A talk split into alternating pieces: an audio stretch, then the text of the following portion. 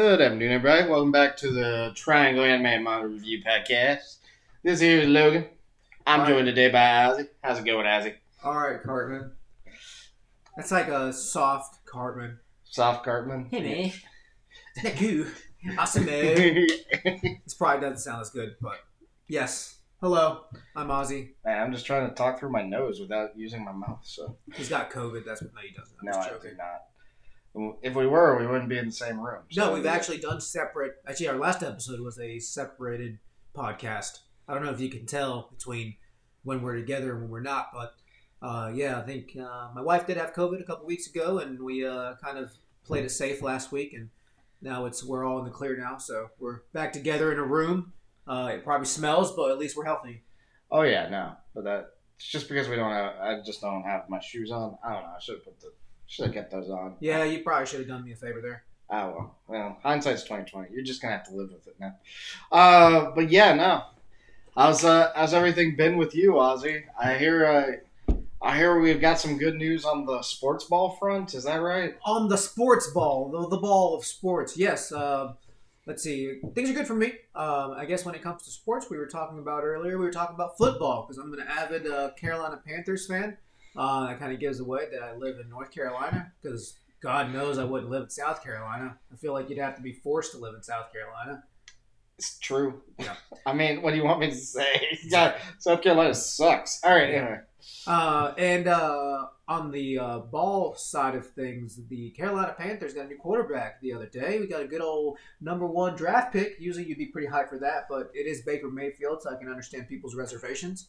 But, yeah, so that was something we talked about earlier, and I know a couple of my friends were pretty hyped because we're excited just to have an improvement in that category. You're just glad to have something to talk about other than, like, oh, man, Cam Newton would be better at this position. Would he still be better at this position? Probably. I don't think so anymore. I think he's kind of phased out. Unfortunately, even though he was one of my favorite players back in the day, but I'm ready to move on. Give Baker Mayfield a chance. For those of you that aren't into football, I'm sorry, but it's just my favorite sport to watch. I'm hopefully looking forward to going out to a game at some point. As for me, I mean, right now I've just been trying to enjoy. Whenever my off time is by playing Super Smash Bros on the Switch, because honestly I haven't played it since I got it, and now that I've started playing it, I'm really finding joy in unlocking all the characters. Because I just like, holy shit, there's a lot of characters. Yeah. In this new game, I got Ridley. No, I didn't get Ridley because Ridley killed me at the last second like some bullshit. And I just got my ass handed to me by King Dedede. But nice. I'm getting all the Pokemon characters, so that's good. Except Jigglypuff. Oh, that bitch is a cheater. That was my OG character back in the day. Just right off the bat, just sleeps me off the stage. It's fucking hell yeah, fucked up, man. That's a good game. I remember playing that when it came out. I guess I got it with my Switch as well. There was a Switch one. Yeah. I got it for the 64, for the Game Boy. What is it called? 3D.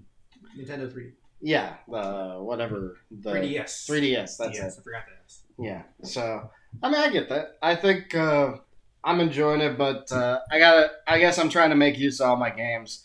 I think, what's it called? The Steam sales came online, and they reminded me of all the games I have that I never played. The classic, I could buy another game. And then all the games that you bought that are sitting in your inbox are just staring you down. They're just like, sitting there. When is it my turn? They're just sitting there crying. As I play my third playthrough of Elden Ring, are you ever going to play these other games? No, shut the fuck up. I have tried to do that. I did recently play a game I bought a while ago. I bought the Mario Superstars game that has Mario Galaxy, Mario 64, and Mario Sunshine on it. And I played the 64 one, but I stopped after that. And then recently I went on a trip. And I had a lot of downtime, so I started playing Mario Galaxy. That shit's fucking fantastic. Mario Galaxy is a fantastic game. It really is, yeah. It holds up over time. It does. It honestly feels like a predecessor, which it is a predecessor to Mario Odyssey, but it just feels like almost exactly the same. It honestly feels like that game came out 2 years before Odyssey. Yeah. And there's a 10-year gap. It's kind of surprising how well... they planned that whole game out, so it's very fun, versatile. But anyway, I mean, speaking of old games. You know what? It's a sad time, but it's a happy time because it's time to move on from one season to the next. And as we wave goodbye to the JoJo's? The shows that brought us so much joy. It's time to kind of give a little highlight to what we watched before we get into our hype up for this upcoming season, which is technically already started. So correct. We are in the beginning. Some of these series have the first two episodes out. Technically, the first week was, I think, maybe last week as of this recording. But yeah, actually, some of these series that we're going to summarize and talk about today actually finished this week too. Komi technically finished this Wednesday. I don't know how Komi works because Netflix is full of shit and I can't keep track of how they decide to do whatever they decide to do. We have a small rant ready for all those special places later on. I can all suck a dick. But yeah, no, we're gonna wrap up a quick wrap up of the season. I guess that was the spring season, right? Yeah. And then talk about our upcoming exciting It's so weird to say spring season. We're halfway through the fucking July. Yeah, it's like halfway through summer here. But, yeah. Yeah, the summer season started, and we're going to talk about the ones we're excited for. And, yeah, just kind of transition into that. So, I know we kind of had an episode two episodes ago where we kind of talked about majority of the ones that we enjoyed from this season and how they were almost wrapped up. I think we were like an episode off. So, we're going to give a quick summation of what happened in those last episodes or two and just kind of talk about how either we were satisfied with the ending or we weren't. And then a couple of them that we didn't get to talk about before and we kind of want to cover now. So, all right. So with all that said, let's go ahead and get into it. I guess I'm not really sure where you want to start because we've got a few on the list that I think just kind of speak for themselves. Do we want to go ahead and knock out Spy Family? Yeah, I mean, it was really fucking good. Okay, it was really good. I think we were talking about how good it was in two episodes ago, and how we were excited to see how it would kind of wrap up because I think at the time, and I think this is one of the negatives I had said is just it didn't have a lot of driving force. It was really just kind of teetering between like slice of life, which it is kind of that, and then every now and then there'd be some action. So we weren't really. It was more like the introductory arc, which I get. I understand that it's kind of like that, and I think that was the biggest complaint that a lot of people who weren't on the hype train had. A lot of them were like, "This is really boring." I'm like, if you're not into that, then I can understand how it's boring because there were some episodes that were more really just slice of life, and actually the season finale was a general slice of life episode. I can't say I love that as a season finale episode. But I did enjoy it as a general episode. It was kind of a strange choice, especially since they set up basically another new character. I guess I won't spoil just for the people reading it, for the people who hadn't seen it yet. But yeah, they basically set up a new character to show up the episode before. Oh, yeah. Yeah, anyway, so they set up a new character to show up the episode before. And then they just like ignore that and go into a slice of life episode that has nothing to do with anything really. At all. Like, yeah, it was a great episode. I will give you that because I thought it was funny. I thought it was cute. I thought it was really heartwarming. Warming. They essentially went on an outing to the zoo. Technically, it was a penguin exhibit. And I thought it was funny and cute, just like it's been the whole season. It's been constantly and consistently a great anime. It was just a weird way to end the season, but it is a unique situation where they have a core already ready. Like it's not set up where like, oh, we'll see season 2 later. No, season 2's ready. You just gotta wait one season. Yeah, like, I am glad they're not making us wait a whole year. No, they're not. Just... So I guess I can understand them breaking it up there and just being like, and the hype. I guess the preview trailer for Core 2 seems like it's a lot more action and maybe story driven. So. I'm okay with them kind of setting up a lot of things, kind of, introductions.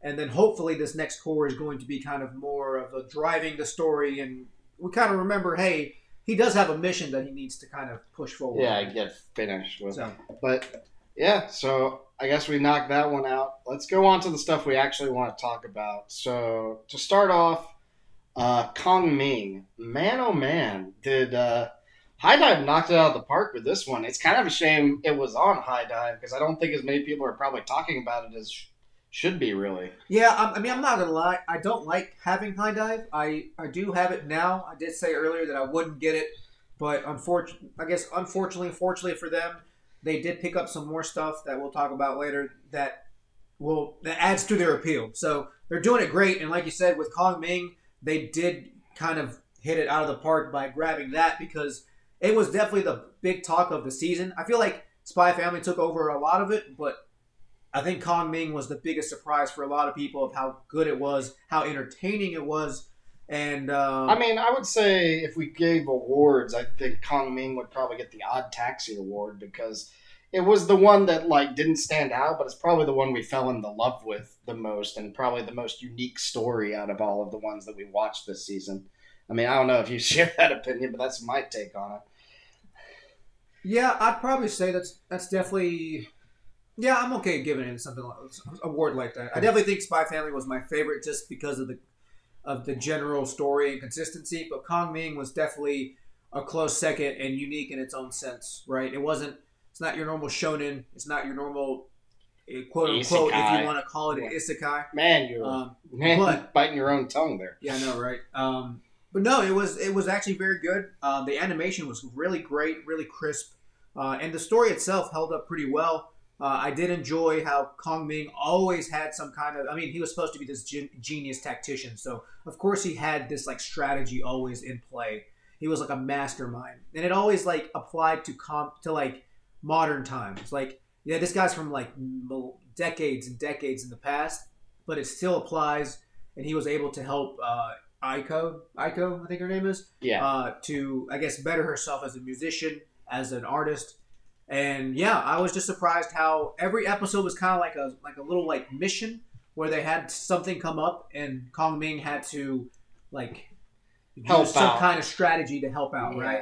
And it was unique. I liked how he broke it down, and I like how they had the story from the past too. They didn't just say, "Oh, this is this strategy." No, he said this strategy worked like this when I had to battle this one clan millennia ago. Well, and I do like it as kind of a low key introduction to.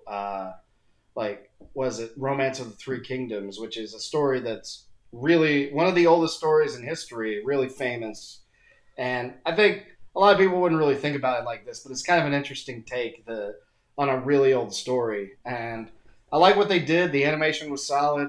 The music was surprisingly good because I'm always disappointed in some way with like these pop kind of songs, but I was pretty happy with how that turned out. Yeah, that was the one thing I can say. It took me a while to kind of be not okay, but like to get used to it because they sang mainly in English. So the singers sang in English.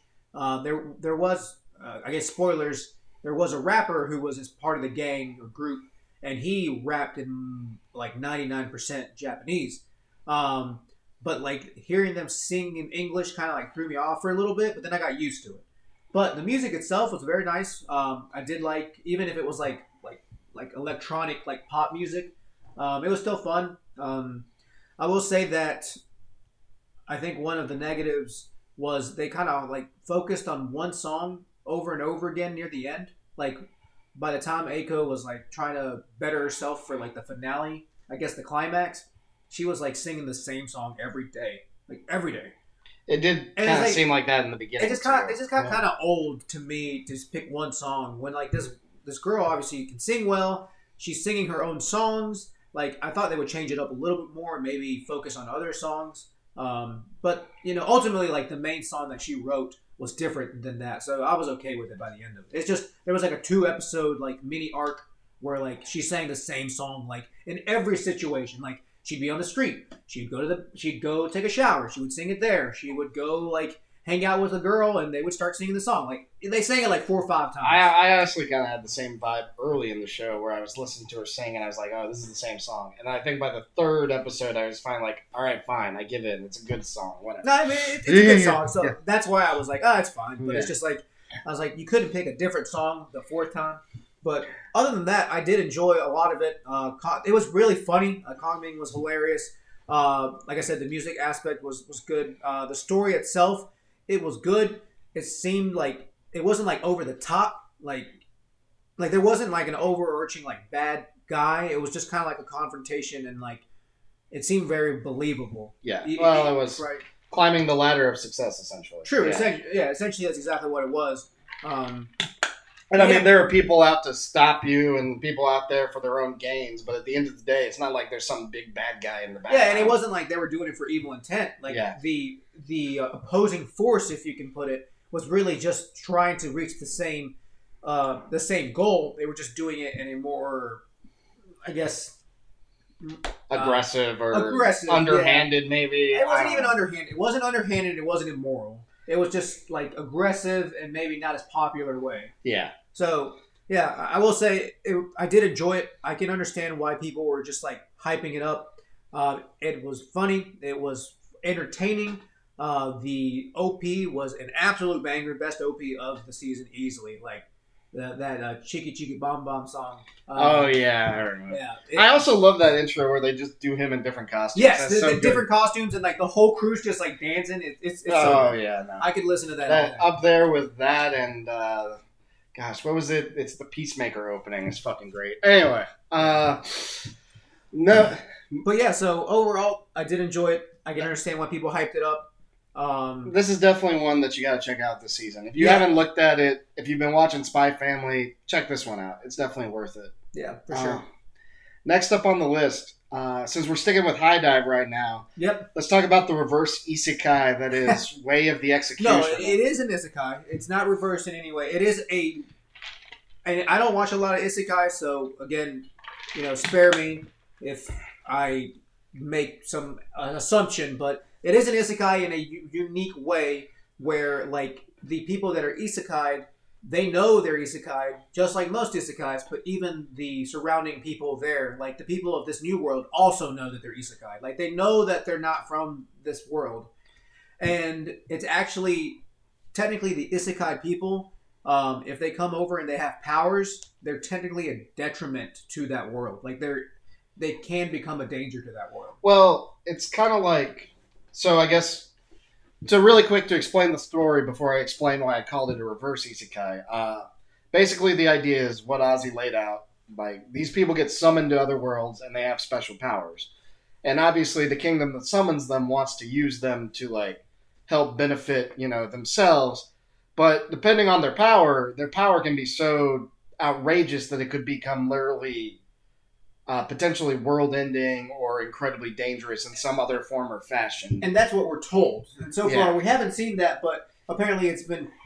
I guess the origins of that world is that there were four calamities, and those four calamities were people that were brought over, and they used their powers too much to an extent where it just kind of got out of hand.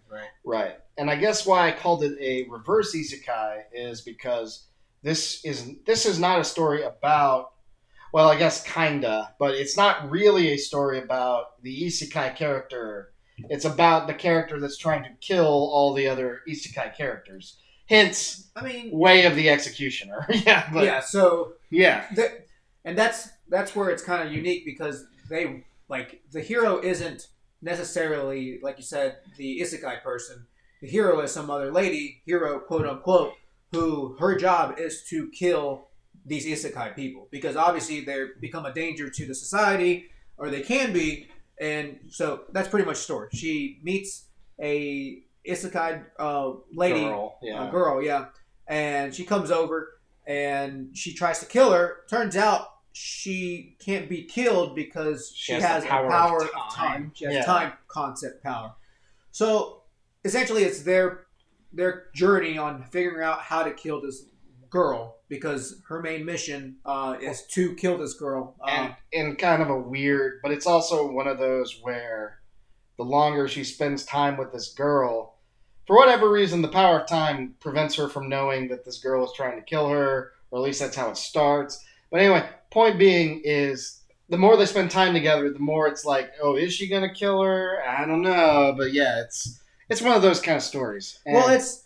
It's a story where, like, there's obviously bonding. I guess it's technically classified as a Yuri, right? Yes, definitely so, a lot of bonding. Yuri because it's a lot of bonding and it's a lot of females. Like, I didn't even think about it, but all of the characters are females. Like, there's, like, no male involved. I think the biggest screen time male gets killed in the first episode. That's kind of funny. Like, yeah. They kind of throw you for a loop because, I mean, I don't want to spoil it, but, like, there is a male, he's summoned, and he's gone by the second episode, I can promise you that. Yeah. So it is interesting. I didn't even... And I think they did a good job. I will praise them for writing their female characters strong and interesting enough where I didn't even think about it. They were just characters to me, and that's how it should be. Literally not until the end, I was like, there is no male character involved in this at all. Like, they were all, like, sub-characters, but not, like, even the villains. None of them. Even the side characters that supported, all female. Yeah, all female. So, I mean, that's just a detail. It's not like that makes it good or bad. I'm not saying anything. But no, I mean, I was pleasantly surprised by this one, and I will say that if this was HIDIVE's second biggest pick, I mean, this one stood out to me a lot more than any of the Funimation series that came out this season. So I think this was a really good selection by HIDIVE to set up for this upcoming season.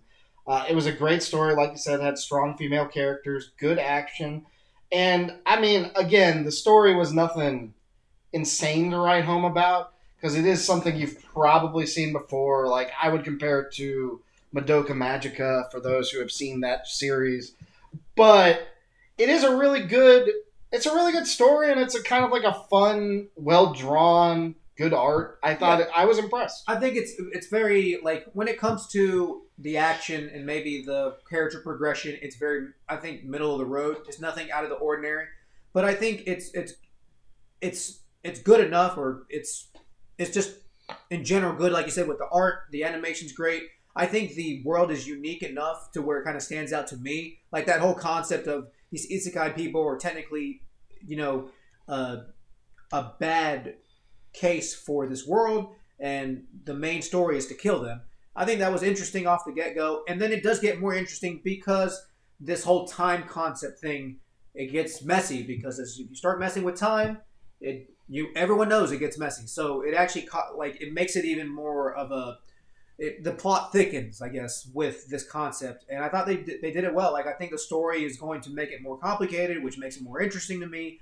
The one thing I will, like, knock it on is they have this unique, like, magic, like, system where, like, some of them use, like, tokens. Yeah. The priestess use, like, books. Yeah. But they don't really talk too much about it. They don't really explain it. They just call it, like, ether. And then every now and then for plot devices, they're like, oh, I don't have a lot of ether. Or someone's like, oh, she has a lot of ether.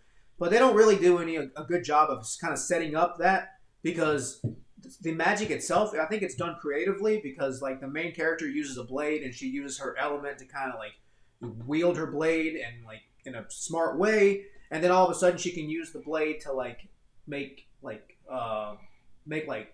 almost like shadows but like mirages. Yeah, it's like the magic just kind of an ass pool sometimes. With the light, it seems like an ass pool sometimes. I wish they would go into more, like, and they don't have to go into full detail, but just kind of like just detail what the hell this magic is, because some of the stronger characters in that series all use magic, and it's like, so how did they do this?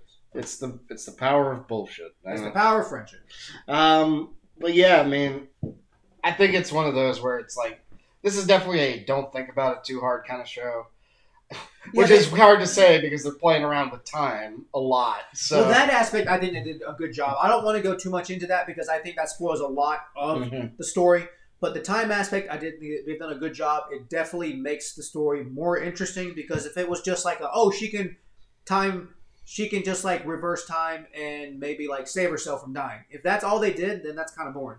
No, there's implications that happen because of her power, and that makes it more interesting. And also the caveat that anyone who uses all these isekai people, this is one thing. I will spoil this, but this is, like, talked about in the first episode. If an isekai person uses their special power too much, they start losing control. They actually start losing their memories. So that kind of brings in that plays into the story as well. Gotcha. So I do recommend this. This is actually very good, and I hope they make a second season because I will say the ending is definitely a to be continued kind of situation. They like the last episode had so many. Oh, this will have like.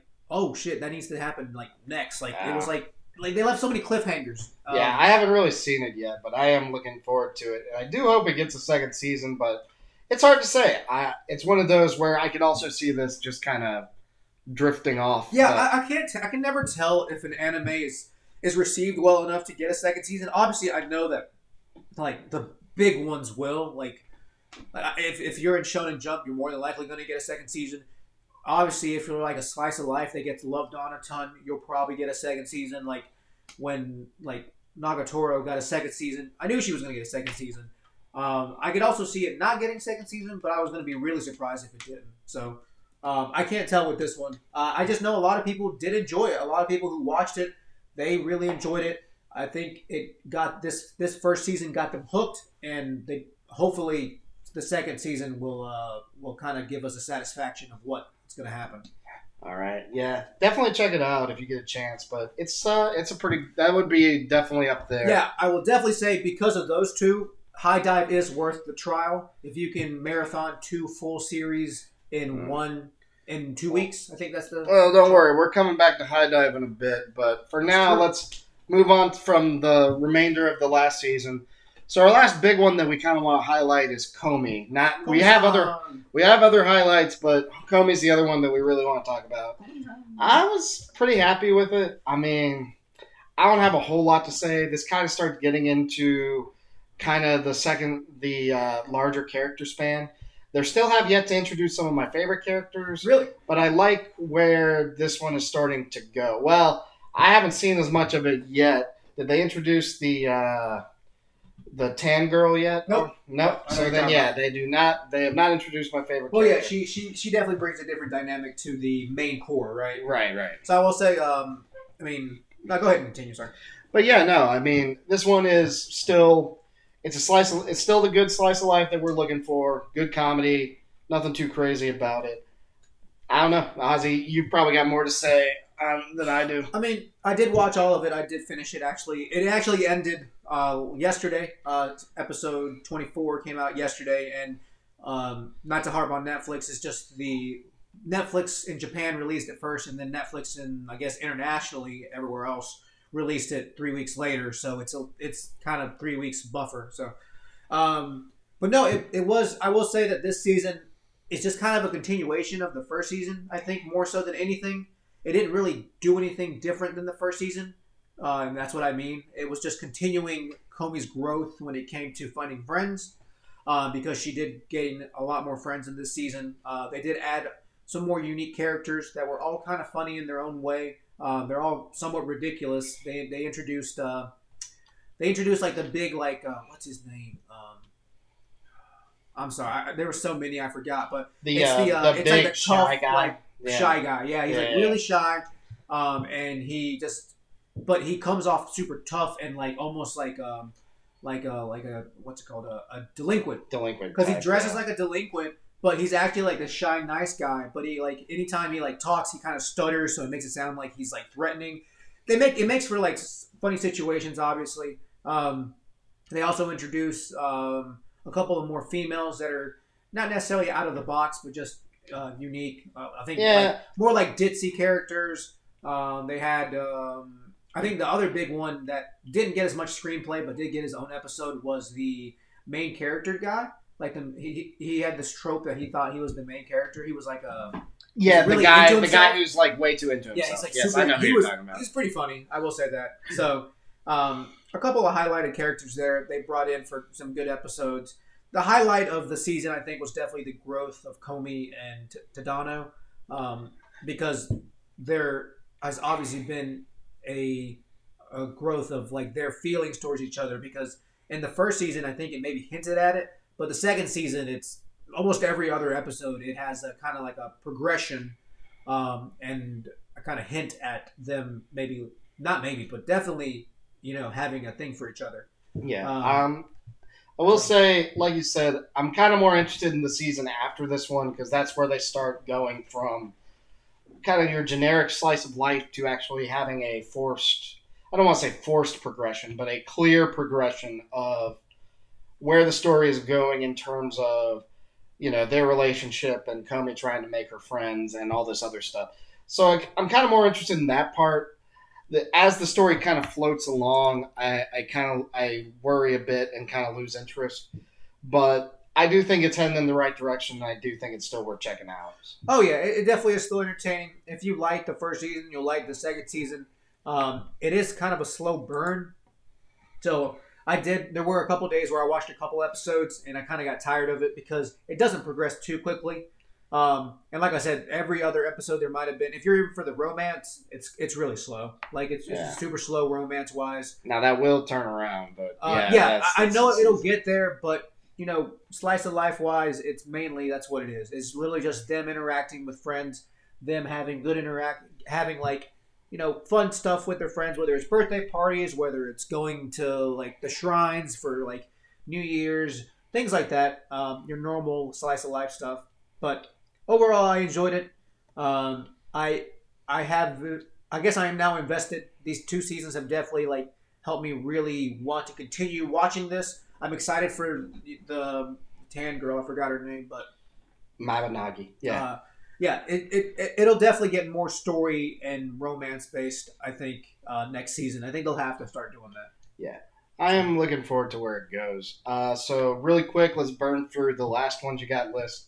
You want to tell us about Daemon? Yeah, so Daemon, there's a couple of ones that I watched that I'm just going to go over how they ended.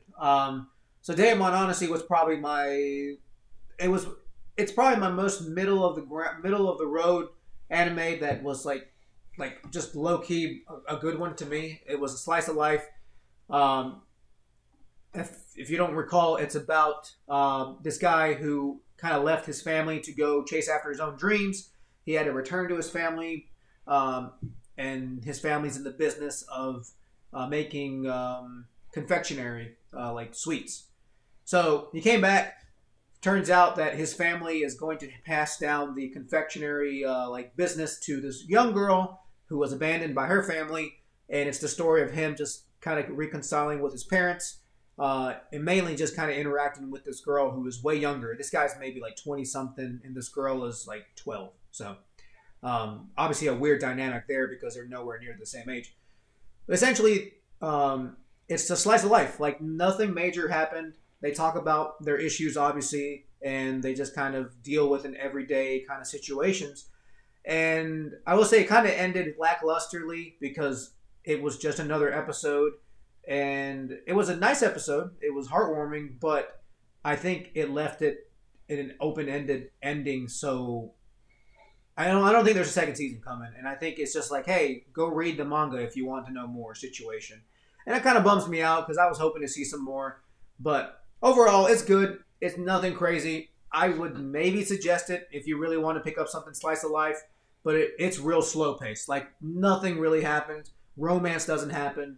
It's your plain, bland, generic slice of life, but it's still good. I enjoyed it. Yeah. So, I think really quick, I'll just go ahead and I know we got one more, but I'm going to nail down. Shikimura is just a cutie. That kind of petered out. A lot of my romance ones, I don't even remember the story, but the superhero villainous romance. Oh yeah, got boring. Yeah, because after a while you're just like, okay, it's the same joke. We get it. I do like the story, and I kind of like cheering for him, but I'm like just not that into it, man. The one that did stand out that I kind of hope gets a second season, Trapped in a Dating Sim. That was a surprise of the year for me. Really? So big fan of that one. Like the mechs, like the character interactions. It's a very strange, weird isekai, and it had its own little charm. So I would definitely check that one out if you get a chance. So nice. Go ahead, got those out of the way. What do you want to say about Dancer? Oh, yeah. So I did want to cover Dance Dancer. Dance Dancer. That's probably my biggest surprise of the season because, I mean, you're the one that brought it up to me, surprisingly. You're like, oh, yeah, it's a thing about ballet. I'm like, what the fuck, dude? I don't want to watch that. Well, I started watching it, and I really enjoyed it. Animation was great.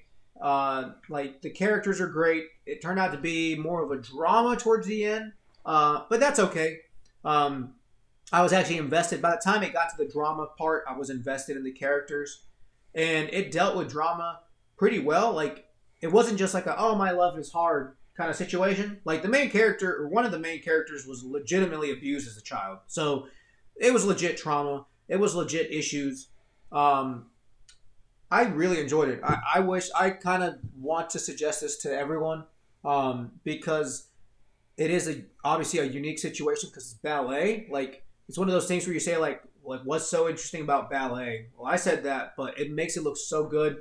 I think the passion in which they make the characters do ballet and this activity it's enticing for me to watch. And like, again, the animation makes it look so cool. So, yeah, I enjoyed it all the way through. The main character was I guess his progression as someone who was kind of interested and then like ultimately fell in love with it and then kind of like learning ballet and not just being like, oh, an OP character who can like perfect everything. Yeah. Kind of like dealing with his issues that he has as a athlete was great. Like nothing was ever super easy for him. Obviously it's an anime main plot sometimes kind of pushes the main character to kind of win things easily sometimes. And I will say certain things that, yeah, I don't think the ending was 100% true. I don't know. I was not a fan of the ending. Well, I can't say I wasn't a fan, but I can definitely see as like, oh yeah, well, I mean, of course he won. I mean, not a big deal. I think the story is the main deal. I think his growth and having to deal with his friends and his friends' issues was the biggest thing. And I did like that aspect. His friends, I forgot their character's name too, but his like rival friend with his issue and his like childhood, like he was the guy that had the actual trauma. Yeah, that's what I'm saying. He had the trauma and he dealt with that pretty well. He wanted to be their first friend, and he realized that his now girlfriend at the time had to give that up so his friend could be okay. It was a weird situation. It is a little kind of strange because the people that are ended up together, and I mean together, I don't know if it's romantic or not. I don't know what ends up being in the future. But it's kind of a gray line. They're cousins. Yeah. So it's kind of like, okay, it's kind of weird. But I did like that essentially the main character didn't get everything in the end. Like, he didn't get his girl. Like, I like situations where they have, like, more realistic. Like, not everyone gets everything. Like, you don't get the girl and your cake and eat it. Like, he got his cake and he ate it because he got his you know, he got his reward. Yeah, he got what he wanted when he came to ballet, yeah. But he didn't get his girl, and that's cool. Like, I was really happy with that situation. So I enjoyed it. Yeah, I definitely say give it a try. I will say the one negative that I have was, and this is me just overthinking it and being nitpicky, is like, it is a very heavy conversation. There are heavy conversations to be had because of the trauma that this one character experiences. And it is a real life thing. It's just, these kids are in what, like early high school? Yeah. Maybe at most. Some of these conversations, I think, and this is something that I have a problem with, and not problem, but I wish I could see more, is these conversations seem way more adult than what these kids would lead thememselves to be. Like, oh, I wish that I could see more. Yeah. This essentially leads to my conversation that I had the other day, that I wish I could see more adult anime and not like, oh yeah, let me fuck this girl. No, I mean like adult situations, like going to work, dealing with traumas as an adult, not dealing with traumas as a high schooler and working through them as an adult, because you don't have the same mindset. I mean, we can argue about this, but like, I just don't see kids of that age dealing with trauma that well. Like, yeah, and they dealt with it very well. Well, it's also a thing that you struggle with in American media. I don't want to get into it because we got a lot of stuff left to do. But it's, yeah, kids who have the minds of adults, essentially, who can deal with very high maturity. Yeah, it's a very high mature thing, and I just don't see that happening in reality. If you said these guys were in college, yeah, I can see that happening in college. But these guys aren't even in, like, late high school. Like, that's just me overthinking it. Yeah. But, again, that's me also longing for adult animes. Right. Well, I definitely say check it out. But I do think, yeah, obviously it's got its flaws. I still kind of hope it keeps going. Oh, no major flaws at all. I think it was a great anime. Honestly, one of my favorites. I mean, I really enjoyed this season. I know based off of kind of your notes, you weren't essentially enamored with this season. I think what I think it's fair to say this season didn't jump out too much, but I think that the majority of the ones I watched, and I mean, from what I've heard, there was a lot of good anime. Nothing amazing, but there was a lot of good anime, and that's enough to keep people interested. Well, I liked this season, and these were some other, and that was another good highlight. A Heron Song, which I think you wanted to talk about, also a good highlight. Some more stuff that we were kind of met about, Rising of the Shield Hero, Season 2. Fell off hard. Greatest Demon Lord Reborn as a Typical Nobody. So you got some more of the Isekai trash. But yeah, do you really quick, do you want to... Can you keep it short and talk about A Heron Song? No, I just say I think it finished well. I hope it gets a second season. I think it will because it was very well received. It's just another one of your generic high school stuff like Komi. I will say I did like that it didn't beat around the bush when it came to the romance. And it didn't. Yeah, no. I got my friend on it. He really enjoyed it. Definitely go check it out if you like stuff like that, like romance, rom-com, high school, slice of life situations, and comedy because it was really funny. Yeah. I mean, I liked this season. It didn't blow me out of the water, but it also, I don't think there were any just things that just fell flat on their face. Everything was at least interesting to start. Shield Hero. Yeah, well, Shield Hero. I don't know. I feel like if you're coming off season 1, you're at least like, okay, give me season 3. I'm already on the boat. It's whatever. But yeah, we'll see. But now we're coming into the summer season. It feels so weird to say, and this has all been HIDIVE's plan because, my lord, do you look at the things that HIDIVE is coming out with. So not only do they have the second season of the Abyss show, the Made in Abyss, which was a hugely popular when it came out originally. Popular. They've also got Call of the Night right now. And, I think, most of the stuff on your list is actually on HIDIVE. I know Licorice is on Crunchyroll. KJ File We Can't Find and Love Live is on Funimation. No, I believe Licorice is also on... Oh, maybe they have it too. But I know it's on Funimation, on Crunchyroll because I watched it on Crunchyroll. Yeah, so I think there's a lot out there. But yeah, Call of the Night is out there. Also, Vermeil in Gold, which is one I'm going to talk about later, nice. Is... been really popular to kick off the season because, big titties put butts in seats. All right, but yeah, let's start it off. So Call of the Night, this is one that we actually read. And what do you want to start talking about this one? Well, it's funny because I actually suggested it to a couple friends today. I met some friends that kind of watch anime. It's like a group of friends. I love meeting with friends who watch anime in groups because there's always a diverse amount of diverse anime watchers, right? I have one friend who watches everything kind of like us, we'll watch whatever, slice of life, cute stuff, shonens, isekais.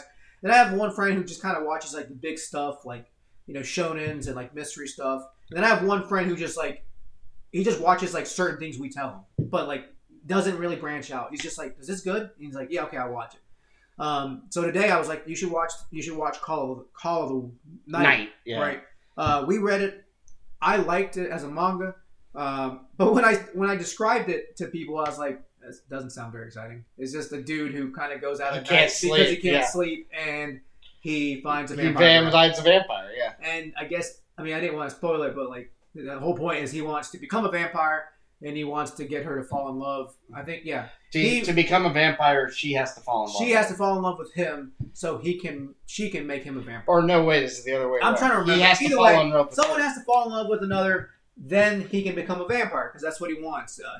He obviously has some issues with his social life / anxiety, society. I don't know what it is. He's not normal. He doesn't want to go back to school. Doesn't want to go back to normal society. So I guess... I don't know if hilarity ensues. It's just stuff ensues. There's definitely some pretty funny parts, but I think it's more just them interacting and doing crazy stuff at night. It's weird. It's jumping off a building is how the first episode ends. Yeah. Minor spoilers. So yeah, Yeah, and it's animated very well. The shots are done very well too because they kind of I don't know if they. I mean. There are aspects involved of vampires, and they kind of play on them. So they make it suspenseful and But it's you'll have to watch it for sure. It is, I mean, it's not like 100% unique, but it is just a different feel than just watching a slice of life or a guy who just hangs out with a vampire.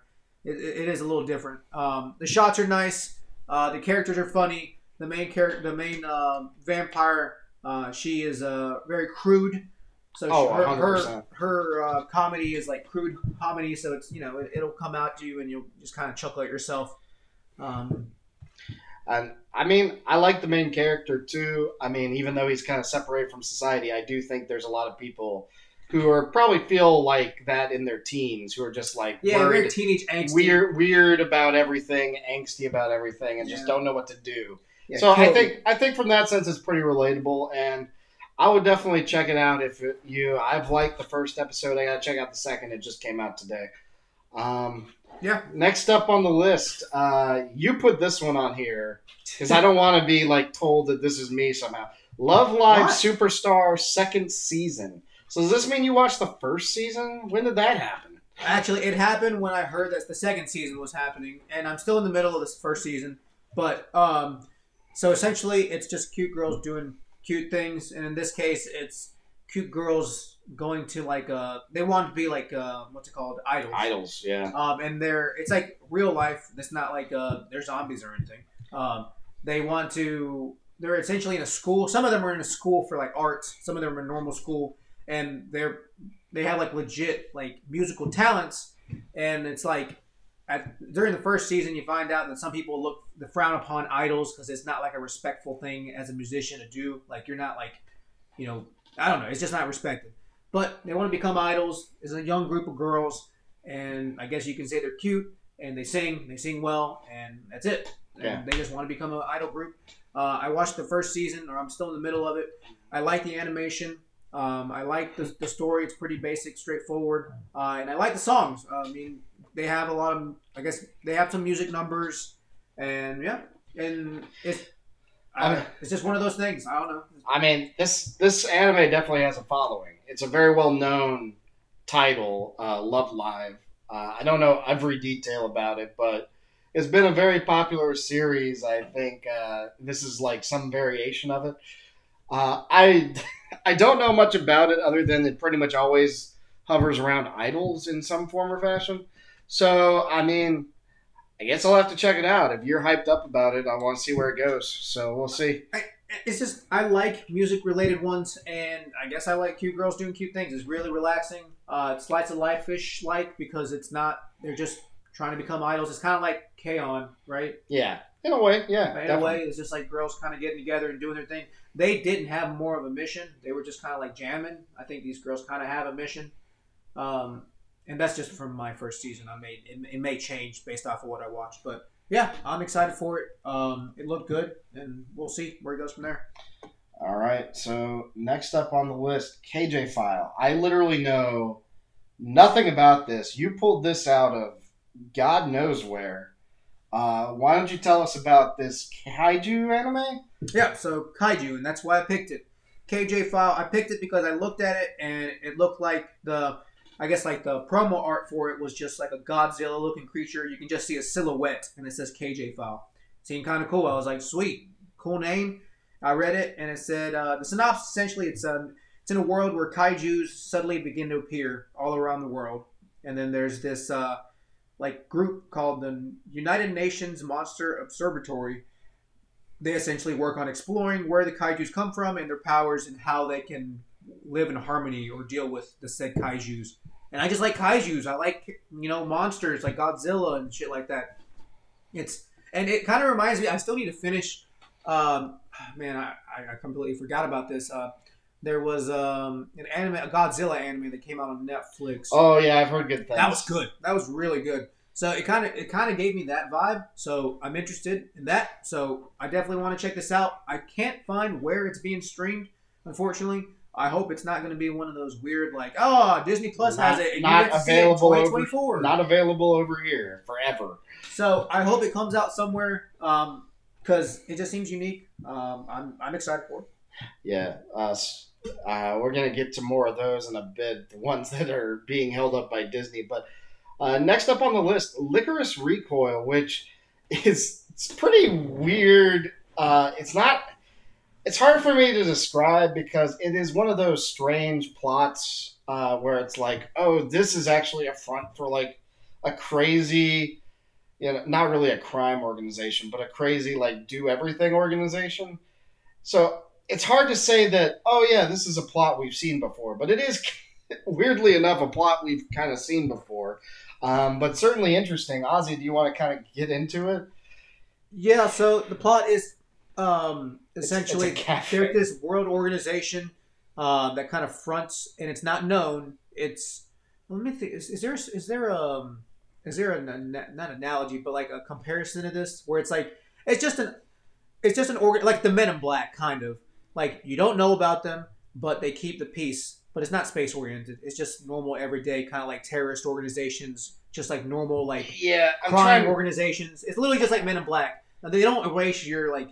I'm trying to think of like a non-anime comparison because I guess I would think of like, oh gosh, I guess like Rocky and Bullwinkle, where it's like in a weird way where like that spy group is always hanging out, but they're always like doing something else, and it's like so they've got this front as a cafe, but really they're a secret like organization that keep the peace and whatever, and like I don't know, and then I think it's that's just a way to get the plot going, but they're really working in secret to kind of keep the peace. Literally just like anybody who's like, if there's a terrorist who tries to attack the city, or if there's somebody trying to rob somebody, or if there's like drug dealers, like they'll just send, and it happens to be a bunch of girls. Just happens to be like these cute, like non, like suspicious looking girls with silencer guns in their bags. Just pull them out and like snipe a dude and then just deal with the body. So it's just like the first episode was just so, and I guess we're kind of reviewing the first episode, but like the synopsis seemed interesting, and then the first episode really hooked me quickly, just like how upfront they were about it, and then the action was pretty good. The characters are pretty interesting. The main character is very well, I guess like she's like not endearing, but just like she's fun. I like her. And I guess we'll see what it's about because they don't really give more information other than it's just that kind of world, the setting, and that's it. Yeah, I'm intrigued to see where it goes. It is an original, which I think is another thing that I'm interested in because it is an original, and originals usually honestly, most of the originals I watch knock it out of the park. Yeah. Well, I like these kinds of stories where it's like maybe not the same kind of tune that this one is playing, but like. We're a ragtag group that can do anything, but also everybody thinks we're cute girls who like are just serving cake and everything. So yeah, I respect it and I want to see where it goes, but it is kind of one of those stories where you have seen this idea before out there.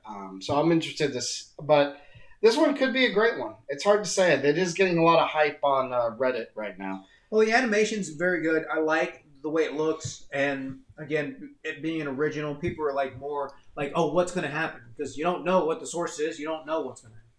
So now I'm going to wait to get into our rant, but the other two ones I want to highlight the other three, I guess, I want to highlight.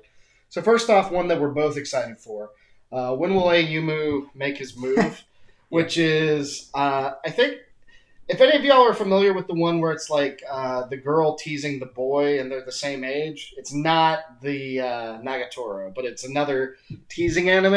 This is by the same guy. He does the same art style. And basically it's about a boy who is clearly in love with this girl but cannot confess to her until he beats her in shogi because of like a weird promise he made to himself or deal he made with himself. And, of course, she happens to be, like, really, really good at shogi. I think she's, like, the daughter of some shogi champion or something. So, romantic comedy slice of life ensues. And, honestly, it's really cute. It's pretty darn funny. And I like it. I do not understand. His art style bugs me, though, because all his characters have huge foreheads. It is very strange. I don't know if that's just me. It's funny you mentioned like who he does, like other stuff that he does, and I knew exactly who you were talking about. I'm trying to look it up to see what the name of who you're talking about. When will Ayumu make his move? But it's just another one of those like cute, like wholesome kind of situations. Probably slice of life, I assume. Oh yeah, it's definitely slice of life. So yeah, I mean, I saw it. I saw the premise. I'm like, I think I like this more than likely. It's just cute, good time. No, nothing weird or inappropriate. It's just kind of nice. It's just kind of like a nice two kids falling in love with each other, and I like that a lot because, as we all know, anime gets weird. So sometimes it's nice to just have a story that's just like two people falling in love with each other. Nothing super crazy going on. Speaking of super crazy, though, the next one I want to highlight, Vermeil in Gold. So don't watch this one with your significant other. Vermeil in Gold. Okay. You will get... Let me write that down so I can avoid it. All right. Vermeil in Gold. So basically, it's about a magician at a mage academy. Oh my gosh, have you heard this story before? And he's about to get kicked out because he can't do anything right. Gee, where have I heard this one? And then he basically summons this demon girl who is essentially a succubus. I don't know. She sucks his mana out through, various means. And it's pretty close to being a hentai. I don't know. But yeah, of course, she turns out to be like a super powerful demon. And honestly, I've read this manga online before. It's actually, despite all the pretenses, because obviously there's a lot going on with the whole succubus thing. It's actually not a bad story. What is this streaming on, just so I don't watch it? HIDIVE. Okay, so yeah. That's another one of the ones. That and the Ayumu is both also on HIDIVE. Oh, dude! See, HIDIVE bringing HIDIVE bringing it back, son! But yeah, Vermeil in Gold is definitely an interesting one, and I think if you can get past... Well, I know there's a bunch of listeners who don't even care, but if for some reason you're worried about that and you can get past the very busty succubus who's all over her young boy, whatever, then yeah, it's a really good show. I like it. There's actually a lot of romance. There's a lot of thoughtfulness into it, despite the pretenses.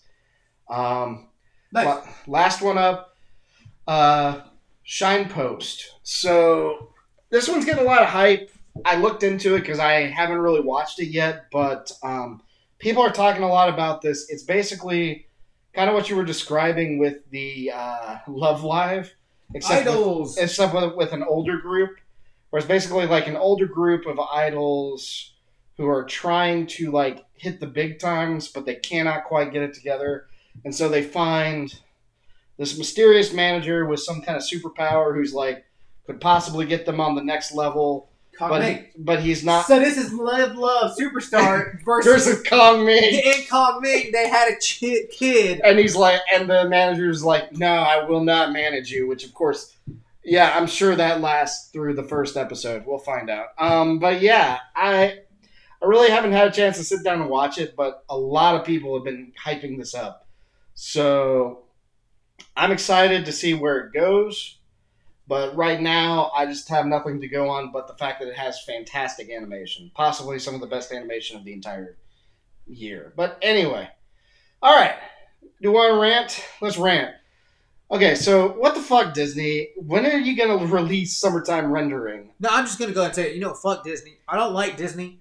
I have not watched anything since the first season of The Mandalorian. I'm kind of over fucking Disney. And mainly because for the longest time they've been...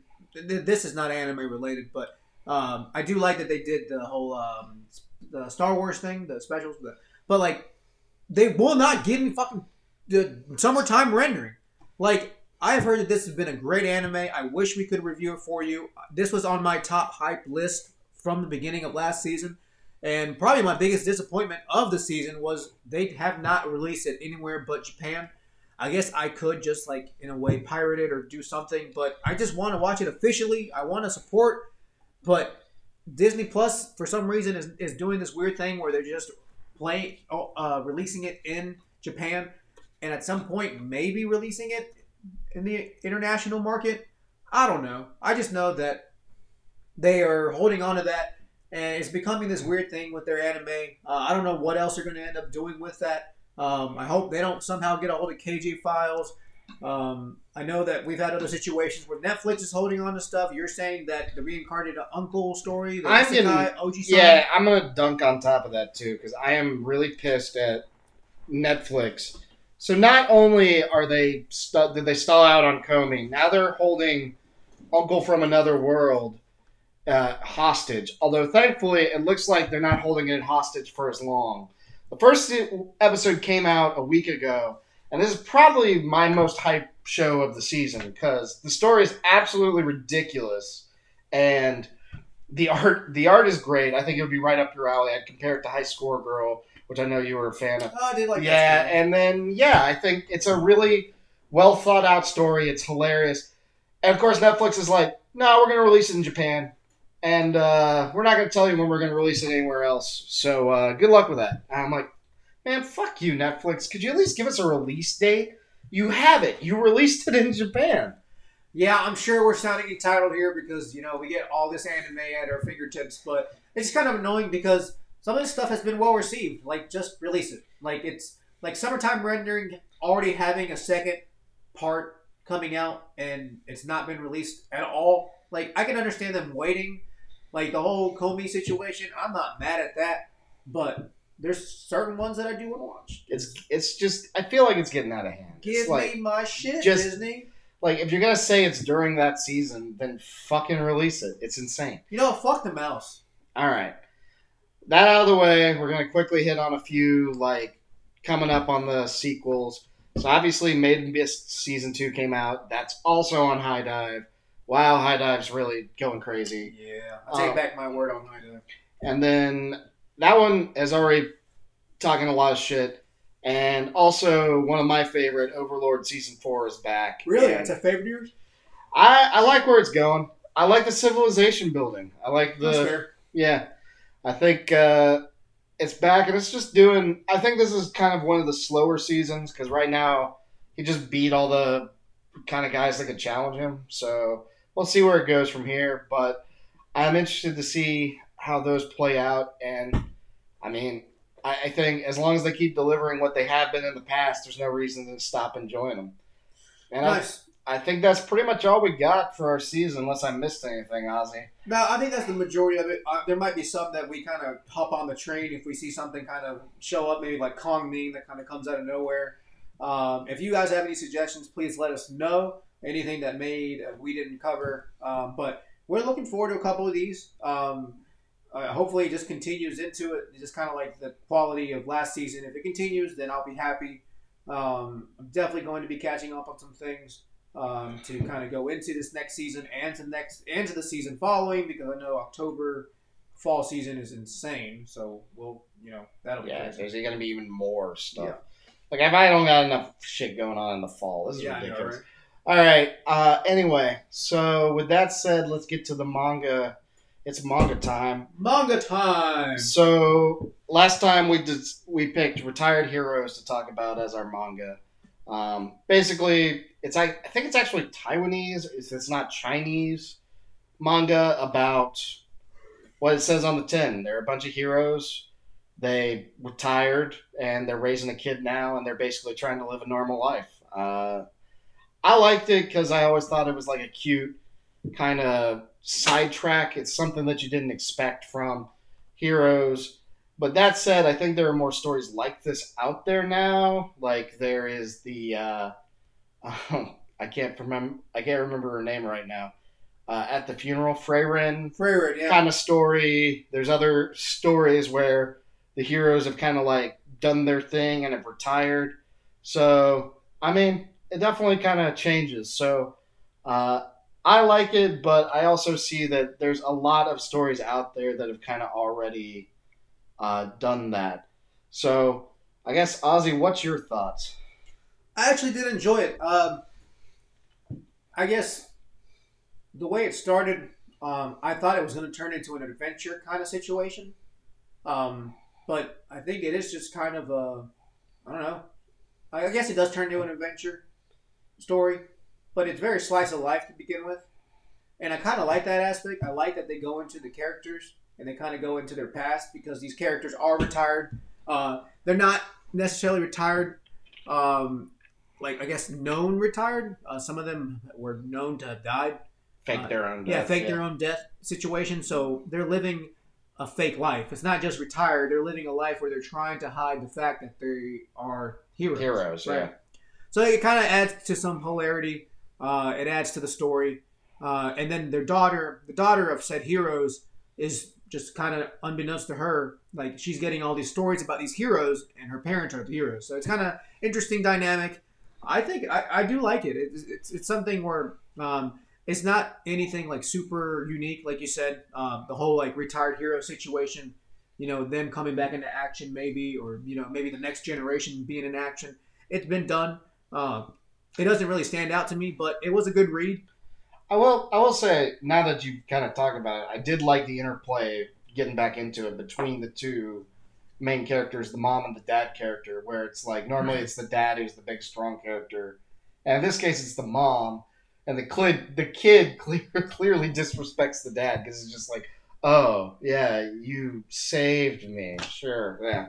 I don't know. It's funny, because she's like, oh, yeah, you could definitely do stuff. Like, can you, like, take care of yourself, Dad? Or can you, like, fend monsters off? I'm like, well, he could. It's just, like, he can't say it. Yeah. And they had, like, a situation in one of the early chapters where they're like, hey, can you use magic? And he's like, well, yeah, no, I can't. He didn't, like, obviously he didn't, because I think only, like, higher, like, level people, like, royalty can use magic.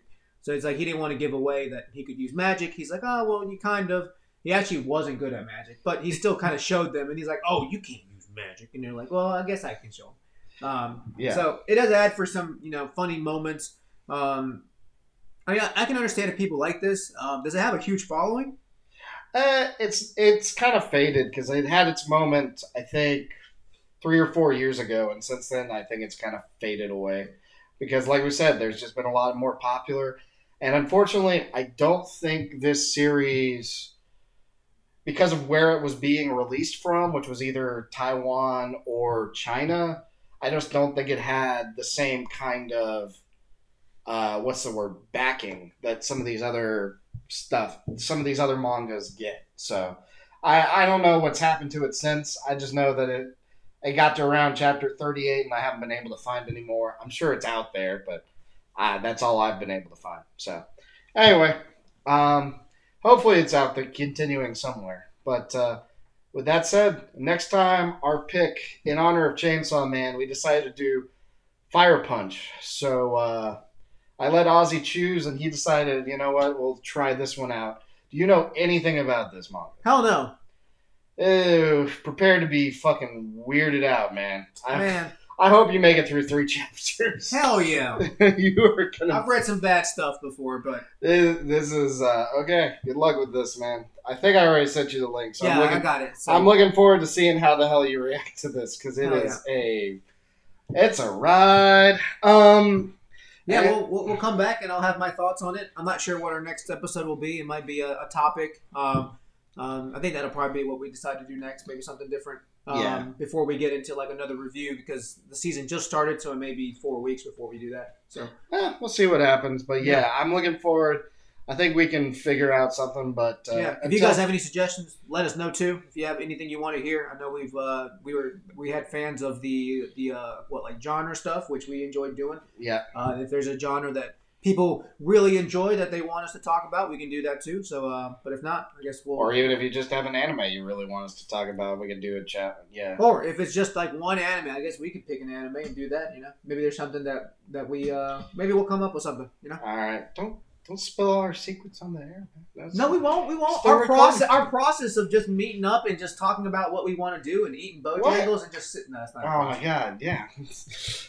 Don't give away the Bojangles. That's the secret sauce. That is the secret sauce, dude. That's what, these are good ideas. All right. I don't think anybody... Sponsor us, Bojangles. All right. So to any of you who are still listening at this point, thanks for tuning in. We hope you have a good rest of your week. Stay healthy and happy out there. Oh, yeah. And our email is RaleighAnime@gmail.com. Yeah. Yep. But, yeah, thanks for listening, you guys. See you next time. All right. That email again is RaleighAnime@gmail.com. Is that our outro? No. Don't put that evil on me, Ricky Bobby. Later.